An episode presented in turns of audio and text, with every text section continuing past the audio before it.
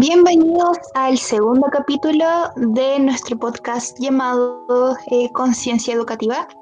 Eh, somos estudiantes de Pedagogía en Inglés y en esta oportunidad queremos eh, hablar sobre un ramo que se llama Psicología Educativa. Em, para comenzar esto, quiero em, preguntarles a ustedes qué es lo que más les llamó la atención de los contenidos de este ramo. Mm, a mí, hola, soy Daniela Marín. Por lo menos a mí personalmente me llamó la atención dos temas. El tema del bullying y el tema del sistema educativo chileno. El bullying primordialmente me, gustó, o sea, no me gusta el bullying, eh, no, pero me gustó porque, por ejemplo, el profe como que dio varios puntos de vista, o sea, varios como vistas generales del, del tema. Y en cuanto a vista general me refiero a que dio como, como esta vista de cómo lo ve el, agresor, el agredido, los padres, el profesor o profesora. Entonces también me gustó porque como que el profe te enseñó a cómo, cómo llevar a cabo este tema y cómo no pasar a llevar a, por ejemplo, a la víctima y tampoco odio al victimario. Entonces, eso más que todo y el sistema educativo chileno, por ejemplo, al menos yo sabía como solo algo superficial, o sea, al menos, o sea, me consideraba muy ignorante en el tema, sabía solo así como por arriba una pincelada. Y el profe, en, tal vez no, no no como que dio su opinión explícitamente, pero a través de, de lo que presentó, eh, como que dio esa oportunidad, esa chance de poder uno crearse su propia opinión respecto a qué hay que hacer em, para poder mejorar un poquito este sistema, porque en verdad esto trasciende mucho más allá y es como que parte de una cabecilla mucho más, más grande y más de arriba. Em, pero por lo menos dio como ese espacio para uno darse cuenta del sistema en que está en que está inmerso como estudiante uno aún y, el sistema en que uno va a entrar como docente en un futuro. Así que esos temas me gustan. No sé qué opinan ustedes, chiquillas. Eh, como dijo Daniela, a mí igual me llamó la atención el bullying pero más que nada como lo abarcó el profe, como súper respetuosamente, como con mucho cuidado, así como si alguien le molestaba o alguien había sufrido del bullying, como que podía salirse, como que lo encontré muy como diferente, nunca lo había, sí, como que no se me había pasado por la cabeza que, que alguien podía hacer eso, a pesar de que es algo como obvio. Y también las 10 barreras que como que perjudican a la creatividad porque, o sea, siempre estuve como consciente que la creatividad siempre está, todo el mundo puede ser muy creativo, pero el sistema perjudica que la creatividad fluya y eso por que está lleno de reglas, etcétera. Em, sí, el bullying fue como un aspecto bien relevante porque también el profe nos dio como eh, harto eh, o sea, nos mostró harto como aspectos de esto, por ejemplo, el cómo eh, identificar a, alguien que, que está sufriendo bullying, no sé, como las señales que te puede dar, o las del victimario también. Claro eso, pues, y eso igual nos va a ayudar a nosotros para cuando estemos eh, ejerciendo eh, y podamos también ser un agente protector para el alumno que ya sea está sufriendo bullying dentro del aula o fuera, tiene problemas o cosas así. Claro, concuerdo con ustedes, eh, con Victoria y Antonia. Creo que el bullying eh, fue un tema bastante interesante de escuchar dentro de, esta, de este ramo, eh, porque uno sabe de qué se trata, pero nunca lo había visto de otro punto de vista.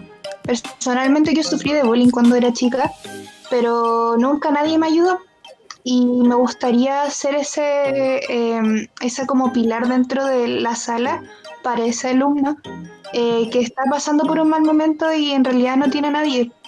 Eh, fuera de eso, también me llamó la atención el tema de, de lo que hablaba con respecto al sistema educacional, eh, cómo se van revirtiendo patrones y cómo debemos de hacer para poder eh, romper con esto el tener como clases realmente buenas eh, para lograr ser un, un profesor, un, un, docente de excelencia y, y tratar de, de explotar el, la, la, como escuché también por ahí, la creatividad de, del alumno, porque creo que es algo bastante importante. Uh -huh. El tema que abarcó de la creatividad eh, me llamó mucho la atención. Eh, siento que es algo que, siempre he mirado en menos o que quizás sí hemos hablado, pero nunca tan a fondo. Si ustedes habían escuchado eh, sobre este esta palabra que tiene un significado eh, bastante grande y, como, no sé, crear algo nuevo. yo por lo menos, ay, disculpando, yo por lo menos lo que conocía de creatividad, así bien básico, era así como lo que me decían en, en artes en el colegio, me decían ya, eh, cree lo que usted quiera. Eso era como que lo que yo más conocía de creatividad como eso nomás de que me pasaban témpera y, y que creara algo así como que salía de mi mente. Sí, según yo como que todos como que sabemos que es creatividad, pero siento que yo nunca como que lo, uno nunca como que le toma el peso, porque igual es como súper importante en el ámbito del colegio especialmente y de la universidad igual en verdad en todo ámbito, porque sin, si no tendríamos creatividad en verdad no podríamos hacer nada. Entonces, siento que todo, como que el significado de creatividad es como, ah, pero uno como que no, no le toma la importancia que realmente necesita. Y en toda la creatividad, pues, hasta en matemáticas, aunque suene sí. como lo más cuadrado así, hay creatividad, se necesita claro. creatividad. Y nosotros como docentes también tenemos que promover eso, la innovación claro. y creatividad dentro del aula. Y... Claro, y no estructurarnos a un solo, como, ¿cómo se podría decir? Como un método. Sí. Y, y tener en cuenta que todos los alumnos son diferentes y tienen diferentes capacidades, eh, habilidades y claro, sobre todo los profesores, siento que la creatividad es mucho más importante Sí. Porque si, los si un profesor hace la clase como muy monótona, igual afecta en que algunos alumnos aprendan, otros no. Claro. Porque como dijo la, como dijo Victoria, igual todos son distintos. En algo sí, ya, en algo sí que discrepo, de que discrepo con el profe es en el tema de los videojuegos que la tocó en una clase y, o sea, lamentablemente no pude meterme, pero la vi después y pucha que estuvo buena, pero que la hizo con los dos paralelos. Me hubiera gustado estar ahí porque, por ejemplo, el profe siento que, o sea, y sin ánimo de, de discusión ni nada, sino que siento que como que le bajó el perfil a los videojuegos. Que como que se refería a que el, el niño que jugaba a los videojuegos era era como que el videojuego no era el agresivo, sino que el niño. Si el niño era agresivo, era porque era así, el niño. Y siento que, que más que el niño que sea agresivo, que juegue algo que implique armas o un juego donde haya que matar para tener el primer lugar. Eh, siento que eso potencia a la actitud del niño. Y me gustaría dejar esto en claro porque, por ejemplo, en Estados Unidos han visto que varios tiroteos en la escuela Y todos los perfiles de los de los perpetradores de estos crímenes son son personas que juegan videojuegos po. y no son personas que juegan videojuegos como em, Sonic o Mario Bros sino que son juegos que implican armas entonces yo por lo menos en- ahí discre- discrepé con el profe porque sinceramente siento que le bajó mucho el perfil Claro, igual va a depender del videojuego, como dices tú. Lo debe de ser más o menos peligroso el tema de, de videojuegos con, Claro. con armas y más si son más pequeños. Pero también siento de que eh, los videojuegos son una oportunidad nueva para poder aprender.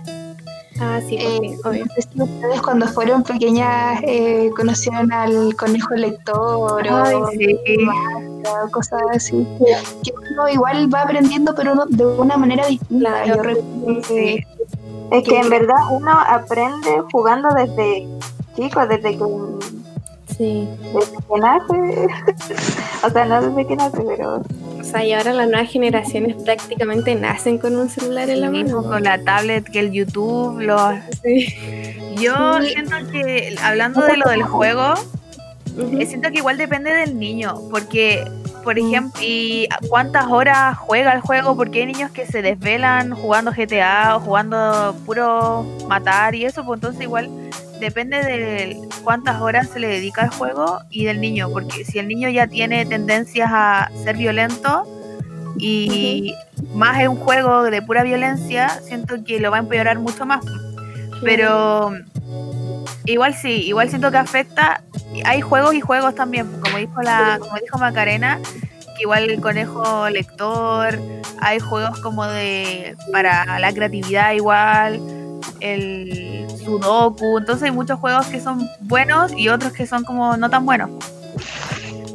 Claro, de hecho creo que teniendo una generación, bueno, la- las generaciones actuales, la- la- las más pequeñas, eh, van a nacer obviamente con, con un teléfono y los que ya nacieron con un teléfono deberían de tomarlo también como una oportunidad más que como algo distractor. Siento de que eh, cuando estábamos en el colegio nos, nos evitaban a toda costa el que usáramos algún aparato electrónico en clase cuando podrían haber tomado esto como un método de enseñanza, buscar eh, palabras con significados en internet. Claro.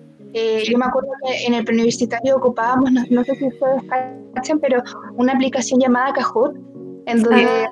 preguntas. Siento que es algo bastante didáctico y entretenido para, para aprender, porque para eso están las clases, para aprender, pero de una manera más entretenida, pongámosle.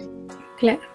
Ya, y ahora que, o sea, como que igual hablamos de lo bueno y lo malo, em, ¿cuál o- ¿cuáles creen ustedes que son los principales aportes de la psicología educativa en a la educación?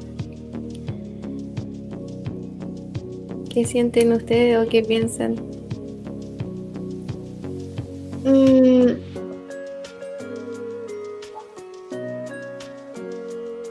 O sea, al menos yo creo que, que los modelos educativos derivados de, de teorías como, como que explican los procesos psicológicos, como el aprendizaje y la motivación, Claro. son como los que potenciaron, los que potencian y combinan la psicología con la educación. Sí, porque Eh, igual son como lo que nombraste tú, la motivación del docente, el método de enseñanza, las cosas tienen que ver con, con psicología, pues. Si uno hace las cosas bien, como eh, resultado va a tener un buen aprendizaje. Ahora, hay que cambiar el actual. Para tener- correcto, porque yo me, me acuerdo que también tuve profesores como con cero motivación para hacer las clases y lo hacían netamente por cumplir y yo nunca aprendía la, la materia correspondiente. Pues.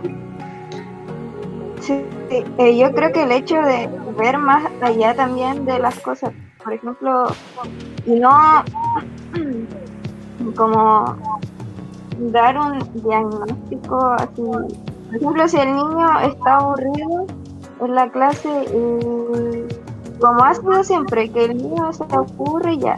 lo llevan al psicólogo y él le diagnostican eh, le, y le dan pastillas y, y lo único que hace eso es drogarlo al final. Y siendo que no es como culpa del niño, sino que... Ay, ahora, que no es culpa del niño, sino que algo está fallando en, el, en la forma de enseñar del profesor, pero algo así que... Pero, Ya.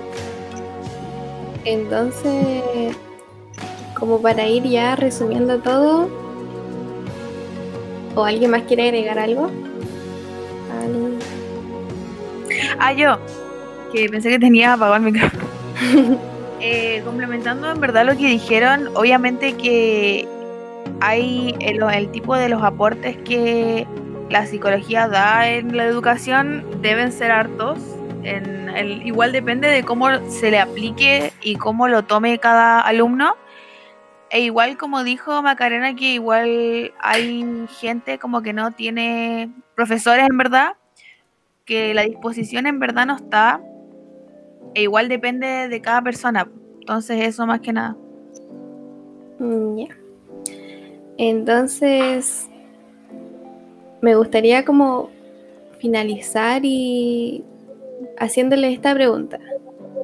¿Ustedes cómo se ven como futuros educadores? Que obvio aplicando lo que vimos en clase. ¿Cómo, ¿Qué harían ustedes para como cambiar este sistema o aportarle a este sistema? ¿Cómo se ven ustedes a futuro saliendo de la U y, trabajando como docentes? Mira, yo me he hecho esa pregunta muchas veces. Es como algo que, que me gustaría ver en una bolita de cristal y, y saber cómo voy a ser yo. Pero sinceramente a esa respuesta eh, les faltaría varias, varias cosas. Por ejemplo, yo estoy recién en primer año, al igual que ustedes, entonces yo me veo más eh, tratando de, de hacer las cosas distintas eh, al, imagínense, tener el primer año en online, tener otros métodos para poder aprender y luego aplicarlos a mis estudiantes. Entonces, como futura eh, profesora, me veo así, me veo tratando de hacer las cosas distintas. Aunque yo creo que en el camino igual, igual me voy a encontrar con otras cosas. Ahora no, no veo de igual forma gracias a las materias que hemos tenido ahora eh, con respecto a educación más que nada, el cómo hacer las cosas bien y qué cosas evitar. Ujú. Em, yo por lo menos me, me gustaría como cambiar esa imagen que nos mostró el profe a principio de- del semestre, donde aparecían varios, varias mesas con niños mirando a la pizarra, todos derechos, y el profesor hablando y hablando. Me gustaría cambiar eso, me gustaría que mis clases por lo menos fueran al aire libre, donde cualquiera, cualquier alumno pudiera decir lo que se le plazca, o sea, obvio, acorde a la clase, como que se sientan en una zona segura y no obligados a tener que, que aprender algo que, que, claro. que no quieren. Igual, siendo honesta, sí, pues somos, somos alumnos de, de primer año, recién estamos recién empezando. Y como alumna de primer año siento como que toda esta emoción de, cambiar este sistema, de aportarle, de quitarle, pero también como que me da ese temor de que al pasar los años como que se me vaya quitando. O sea, me gustaría que siempre existieran como asignaturas como esta que impulsaran eso. Ese, ese como deseo, ese anhelo de poder cambiar, Claro. Sí, este sistema. A mí, al igual que a ti, eh, me gustaría eso, de generar un ambiente de confianza, de seguridad, y no ser alguien como, como por ejemplo, una pesadilla para mis estudiantes. Claro. Y, y ojalá que el sistema no en el que estamos insertos no como que no afecte en, en esa mentalidad que, que tenemos. Claro, como que no influya. Sí, igual como dijeron ustedes, me veo como haciendo, ojalá, las cosas bien. Como a mí me gustaría que cuando yo estuviera en el colegio me hubieran hecho clases eh, en un ambiente grato, que no sea como, ah, no quiero ir. Eh, Como esa, como ese, esa materia, no sé si ustedes han tenido en el colegio, que es como, oh, como alivio, como ir. Claro, sí. Como que estresado todo el día y, ah, voy con esta profesora, oh, qué bueno. Mm, claro. Y no es tanto por la profesora, es como pasa la materia, como más que nada hacer las cosas bien, hacer las cosas como ponerme en el lugar de la persona, Claro. en verdad. Porque siento que eso igual es importante como ponerse en el lugar, como pucha, yo igual fui alumna, Mm, Claro. entonces eso, como ser como ejemplo más que nada. Mm, claro. Además, estamos estudiando una pedagogía que igual es compleja. Al menos muchas personas que conozco dicen, oh, y clase de inglés, qué fome. Entonces, me gustaría igual cambiar eso. po. Si el inglés es entretenido cuando uno lo sabe enseñar o te lo enseñan bien, Sí, totalmente. Sí. No, pero entonces concordamos en eso que es importante como hacer que el alumno se interese y Hacerlo parte como de... claro, crear ese ambiente como de gratitud, de de como Confianza. que existe interés. Ya, entonces con eso finalizamos. ahí. Con eso finalizamos nuestro podcast de conciencia educativa. Em, ya por lo menos última nota. y ya em, terminamos. No sé cómo termina niña. Espero que les haya gustado. gracias a las personas que nos escucharon. Eh, en realidad esto lo hacemos con mucho amor y con mucha dedicación detrás. Y, y gracias a, a ustedes también por este proyecto em, tan bacán. y Ojalá volver a tener un trabajo así. Ah, Ojalá volver a hacer podcast. Ya chiquillas, chao. chao. Chao. Chao.